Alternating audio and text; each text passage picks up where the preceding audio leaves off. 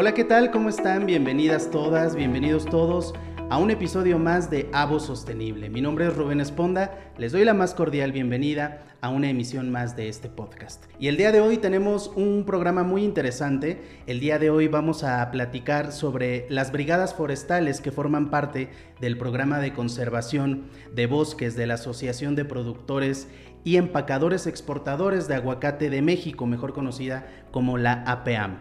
Eh, bueno, pues los bosques y la biodiversidad son elementos de gran impacto en el medio ambiente, sobre todo en el estado de Michoacán, que sabemos que por tradición es un estado aguacatero.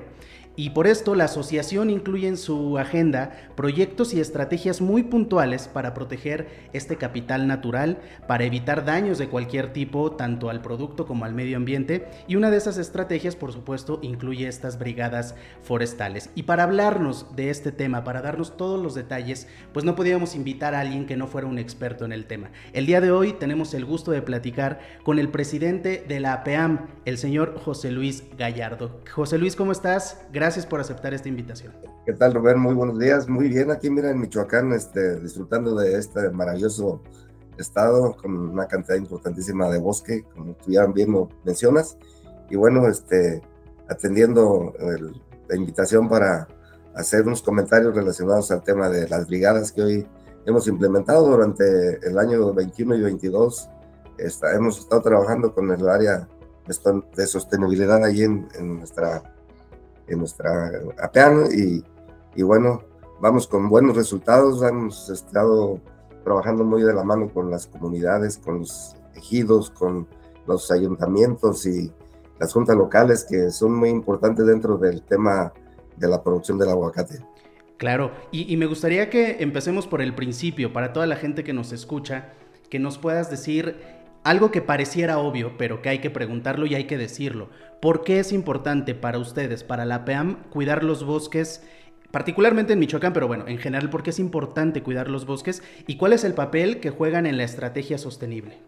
Bueno, yo creo que la importancia de cuidar el bosque aquí en Michoacán es, eh, no nada más sería Michoacán, sería en todo México el cuidado del, bosque y no nada más la PEAM, sería toda la sociedad en general pero la PIAN tiene este trabajo tan importante porque es la fortaleza que le da para que nosotros tengamos aguacates no, no de temporal. Nosotros tenemos aguacates de, de, de, año a año, o sea, empezamos a cosechar en enero y terminamos en diciembre, o sea, no paramos, pero el, el, el bosque juega un papel muy importante donde nos trae muchas lluvias, nos trae la, la, captura de dióxido de, carbono y, y en general hace una, una, una, parte muy importante eh, en, nuestros climas para mantener ahí nuestras producciones durante todo el año en el árbol y, que tengamos esa gran fortaleza de tenerles a todos los consumidores de aguacate en el mundo, aguacates frescos día a día. Claro, porque al final los bosques se podría decir que son la materia prima, ¿no? Con la que trabajan ustedes. Y, también me gustaría saber cuál es el propósito principal de estas brigadas forestales, porque llevamos años hablando del cambio climático, llevamos años hablando del daño al medio ambiente, pero ¿cuál es el, propósito principal, muy puntualmente, cuál es el propósito de estas brigadas forestales? Mira, el propósito de crear esto lo, lo estuvimos analizando durante algunos años anteriores y viendo que las, las brigadas que teníamos sin capacitación, sin, equipamiento, iban a sufrir al, bosque a, apagar un incendio. Creo que esto lo iniciamos a, tiempo, donde nosotros hoy tenemos más de 42 este, brigadas ya bien establecidas, capacitadas para ir a, atender una alerta de, un inicio de un incendio y, evitar que este incendio crezca porque si no lo, no lo tapamos en su momento, pues los puede crecer y ya difícilmente se puede controlar ya creciendo. Entonces, esta es la importancia. Estamos trabajando muy de la mano con todas las, las zonas este, aguacateras del estado, donde en cada uno de los municipios y en cada una de las juntas locales tenemos ya estas brigadas muy establecidas, ya equipadas también por, el, por recursos de la asociación y bueno, y tenemos que seguir este, reproduciendo este trabajo con más brigadas. Tenemos todavía equipos ahí para, para entregar para este ciclo de, del, del 23, donde es donde esperamos que evitar los incendios, que esos incendios crezcan. Claro, eh, mencionabas que llevan 42 brigadas, ¿verdad? ¿A lo largo de, cuántos y cuáles municipios? Bueno, tenemos municipios desde Tancítaro, Peribán, Los Reyes, Iracuaretiro, eh, Uruapan, eh, Área de Rosales, Tacámbaro, una cantidad, te conozco toda la zona aguacatera, o sea, es una San Juan Nuevo, que, que están incluidos en este trabajo y están este, con mucha atención a hacer eh, la prevención de, de evitar cualquier eh, tipo de crecimiento de un incendio. Claro. Tú como presidente de la PEAM, ¿qué puntos tomaste en cuenta para delinear esta estrategia? Y, y, a qué otras instituciones invitaron o qué otras instituciones se han sumado a estas brigadas? Ah, mira, bueno, yo creo que hemos estado trabajando de la mano muy... Aquí tenemos una Escuela Nacional de Guardias Forestales donde hay este, alumnos capacitándose día a día para eh, la conservación y el cuidado del medio ambiente y especial de los bosques. Y aquí salen gentes capacitadas para todo el país.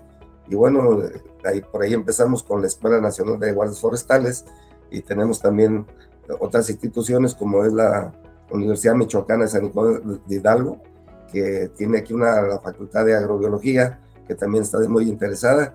Y bueno, hoy estamos tratando de invitar también a, algunas instituciones educativas para que se capaciten a todas esas eh, nuevas generaciones que vienen allí de qué, qué importante es cuidar el bosque y evitar el, tema de que hoy estamos hablando de algún incendio, que los, que los mismos niños, los jóvenes y todos los universitarios sepan que tenemos una responsabilidad de que esto tenemos que cuidar para en un futuro seguir teniendo nuestros bosques. Se están perdiendo bosques por, por falta de atención a, a, a, este tema, entonces nosotros como APEAN estamos creando este, este gran trabajo y dándolo a conocer y yo creo que es importante que esto se replique en otros estados. Lo vamos a hacer ya con Jalisco, lo vamos a hacer con otros estados productores también de aguacate. Claro, es muy importante, como dices tú, que se replique, que este proyecto tenga cada vez más gente que se suma porque bien lo dices tú, las nuevas generaciones no terminan de comprender el gran problema que tenemos respecto a los bosques, respecto a los aguacates, respecto al cambio climático. Y, justamente te quería platicar sobre eso, porque creo que ah, eh, no lo notamos, porque es muy fácil para nosotros respirar y, tenemos oxígeno, vamos al supermercado, vamos al puestecito de la esquina y tenemos frutas y tenemos verduras, pero no sabemos todo lo que hay detrás, no sabemos todo lo que sucede para tener estos productos y hay muchos términos que no conocemos porque no estamos involucrados con el tema, como el término del sistema de la alerta temprana. Por favor, explícale a la gente que nos escucha qué es esto del el sistema de alerta temprana, en qué consiste. Mira, el tema de alerta temprana es para exactamente bien lo mencionas, temprano, evitar um, este, esta alerta. Esta, esta alerta se, se, se, emite un, una alerta a todas las eh, brigadas que tenemos durante en el, en el área huacatera, donde se les da a conocer durante 24 horas que se hace un recorrido y un estudio de cómo están los, los puntos de calor y, y, eso se está emitiendo. ¿Para qué? Pues para prevenir y decir, aquí podemos tener un, un, un problema de algún incendio. Los meses más, más, más difíciles que tenemos nosotros es el mes de marzo, abril y mayo. Son por el calor. Por el calor. Entonces son, son esas alertas que se, que se están a conocer. Y bueno, esto es una fortaleza más, es una herramienta más para que todos estemos al pendiente de que evitar cualquier incendio. Como lo he comentado y lo voy a seguir comentando en, en el transcurso de, de esta charla, evitar, prevenir un incendio es de gran importancia. Atacarlo en su momento también para evitar que esto crezca. Tú has visto cómo en, los años anteriores en, en, otros estados de la República, cómo se han crecido los incendios, que se van a meses y duran meses por allí para poderlos este, sofocar. Sí, sí, cada vez se complica más. Estas alertas son muy importantes porque es la prevención. Yo creo que si nosotros prevenimos, no vamos a curar, vamos a evitar que, nos enfermemos de este tema. Claro, y después de toda tu experiencia, después de todo lo que has hecho en la PEAM, ¿cuál dirías tú que es el trabajo más complicado a la hora de hacer una brigada forestal? Bueno, yo creo que el tema de las brigadas forestales en, el área de, ya un, de un incendio debe ser tener mucho cuidado, que, la, que las gentes que van allí, estas personas que están capacitadas, tengan prevención, porque imagínate, el año pasado por ahí tuvimos un problema también donde se perdió una vida, y eso es lo que, es lo que tenemos que evitar también, cuidar el bosque, pero cuidar las vidas de los brigadistas, de, de las comunidades, porque también tenemos que, evitar que los incendios, como en otros países, a veces en Estados Unidos, como los incendios arrasan con cantidades importantes de, población, de, centros ya de habitación, donde se queman las casas. Y nosotros igual, aquí tenemos también, dentro de nuestra zona aguacatera, tenemos este, eh, gente viviendo y tenemos que cuidar nuestras huertas y tenemos que cuidar el bosque de evitar el incendio. Entonces, es muy, muy delicado el trabajo, el tema de, imagínate encontrarse en, medio del fuego, es, es una cosa terrible. Sí, eh, son, son héroes sin capa, ¿no? Todo el tiempo están salvando vidas y, salvando a la naturaleza. Y justamente eh, respecto a ese tema, ¿cómo se actúa ante una alerta de este tipo? Si pudieras darnos brevemente el paso 1, 2, 3, muy resumido, sé que es un tema extenso, pero un resumen de cómo se debe actuar ante una alerta. Bueno, yo creo que cuando hay una alerta de estas, la primera es preparar, salir a la, al, área dañada y evitar, yo creo que ya las gentes ya llevan una, una línea de, trabajo, qué es lo que van a hacer, porque son gentes que se capacitan, son gentes con experiencia, son gentes que ya han hecho trabajos durante muchos años y hoy ya los están haciendo con mejor mm, resultados porque hay equipo, porque tenemos eh, este, preparación y hemos ido a, a cada día con las capacitaciones que se les están dando y se les van a seguir dando, eh, van a ir con una seguridad de, no ir a fracasar y evitar la propagación del incendio.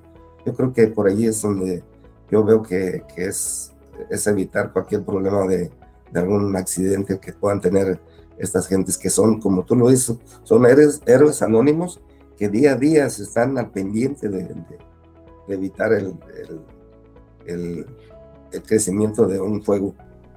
Claro, sí, personas que sin, sin ningún otro interés más que el salvar vidas y ayudar al medio ambiente están poniendo en riesgo su vida también, ¿no?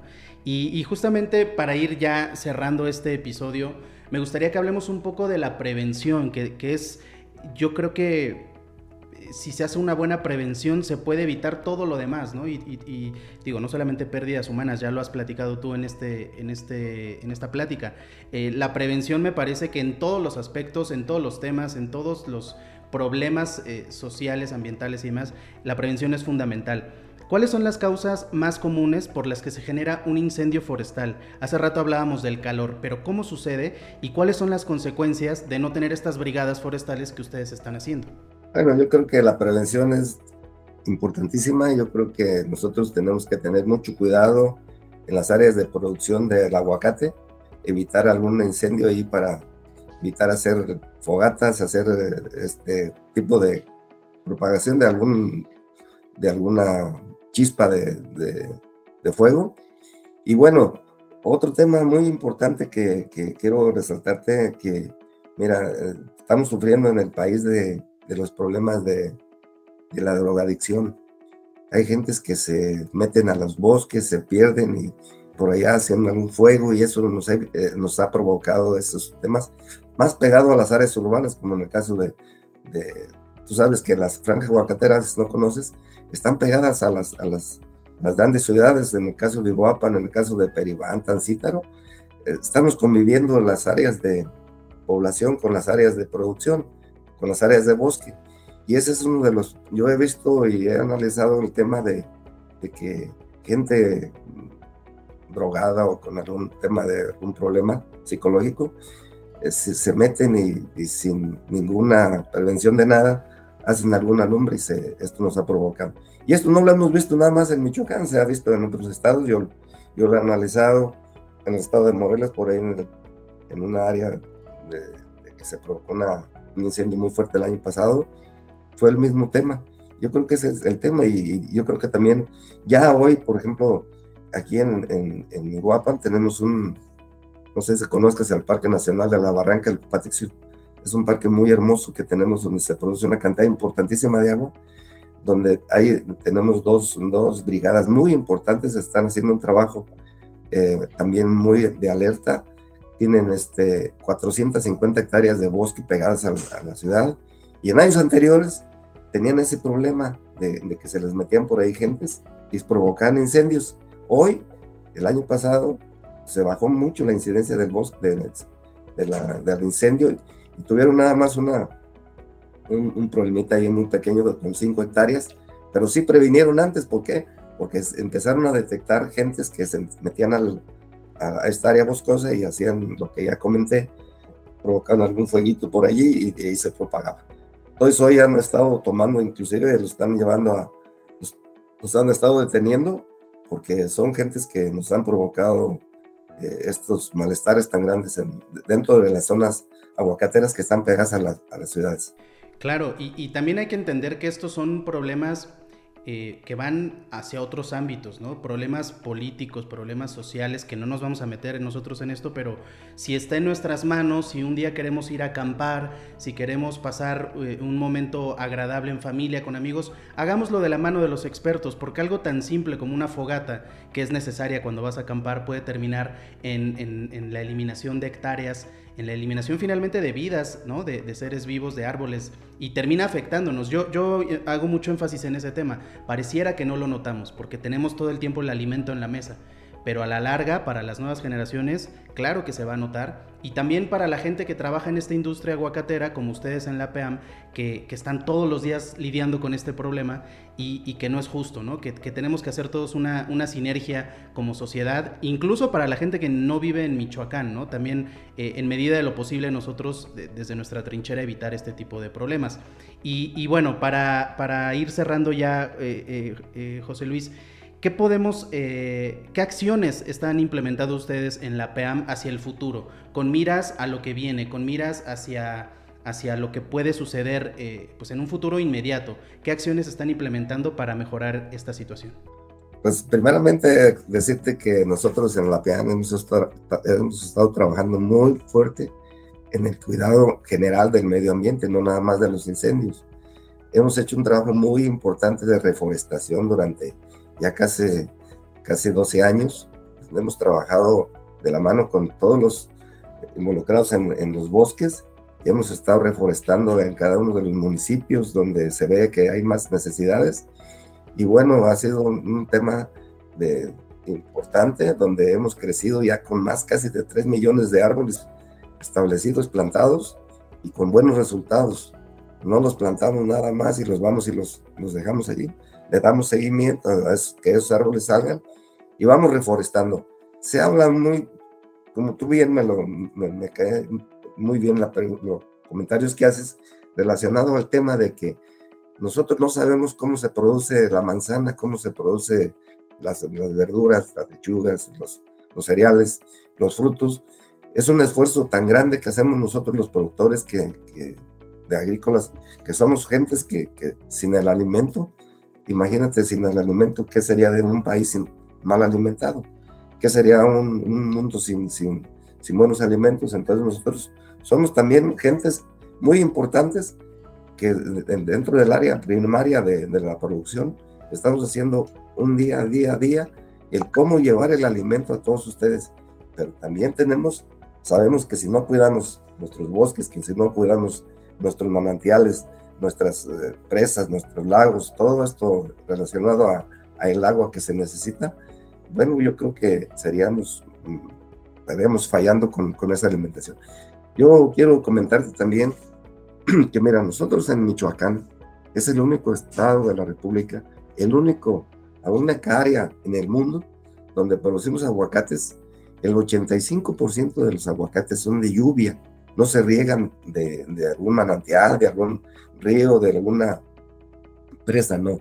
Nosotros esa, esa producción viene de la, de la naturaleza, pero ¿qué nos fortalece? Son los bosques.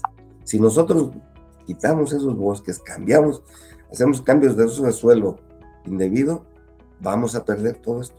Nos estamos previniendo hoy, estamos previniendo evitar que, que nosotros que se, que se derriben bosques y plantar huertas. Eso es lo que estamos haciendo. Y esa eso yo le pediría todo el apoyo también a las instituciones que están dentro de, del tema de, del medio ambiente, pues que, que, sepan, la PIAN, la PIAN no deforesta, la PIAN reforesta. La Secretaría de Agricultura le da los permisos a, a los nuevos productores. Creo que tiene que tener una responsabilidad al emitir un, un, nuevo registro que, venga de un, una zona donde no sea de, uso forestal, cambio de uso forestal.